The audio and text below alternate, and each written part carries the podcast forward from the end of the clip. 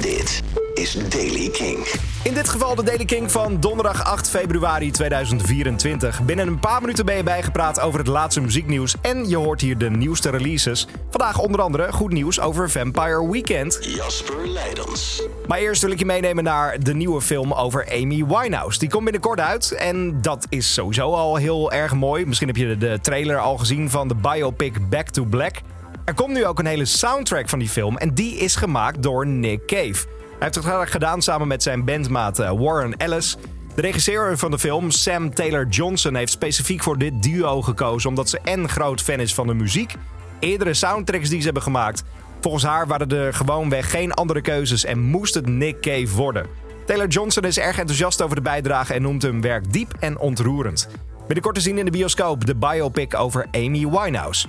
Dan de link tussen Sam Fender en Mark Knopfler, de man achter Dire Straits. Sowieso recentelijk vaker in het nieuws geweest. Hij heeft namelijk zijn hele gitaarcollectie verkocht bij Christie's. Dat voor een heel dik bedrag.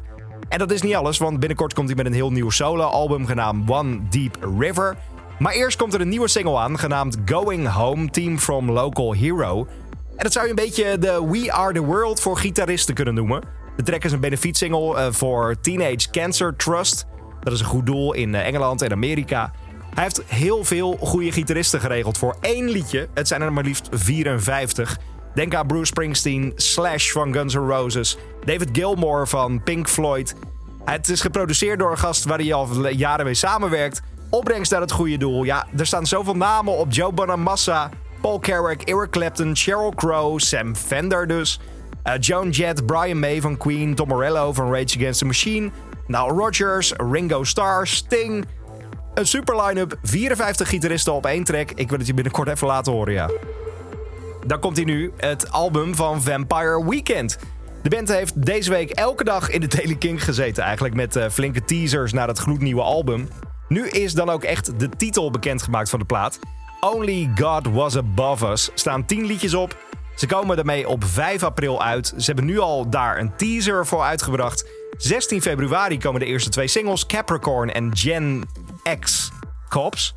Maar ik wil je even dit stukje laten horen, want het album komt dus uit en daar hebben ze al een klein beetje audio van eh, de wereld ingestuurd, namelijk de albumtrailer.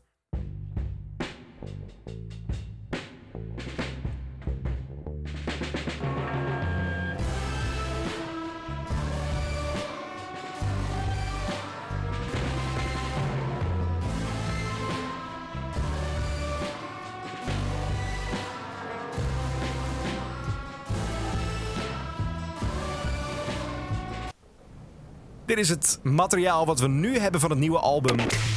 De video eindigt ook met de albumtitel Only God Was Above Us. En 5 april als piekdatum voor het hele nieuwe album. Als die tracks eruit zijn, dan hoor je ze als eerste hier bij Kink in Touch beloofd. Maar er komen dus nieuwe tracks aan van Vampire Weekend. Tot zover deze editie van de Daily Kink. Wil je meer van dit? Luister dan gewoon elke avond tussen 7 en 11 naar Kink in Touch. Of download vanavond of morgen weer deze podcast. Elke dag het laatste muzieknieuws en de belangrijkste releases in de Daily Kink. Check hem op kink.nl of vraag om Daily Kink aan je smart speaker.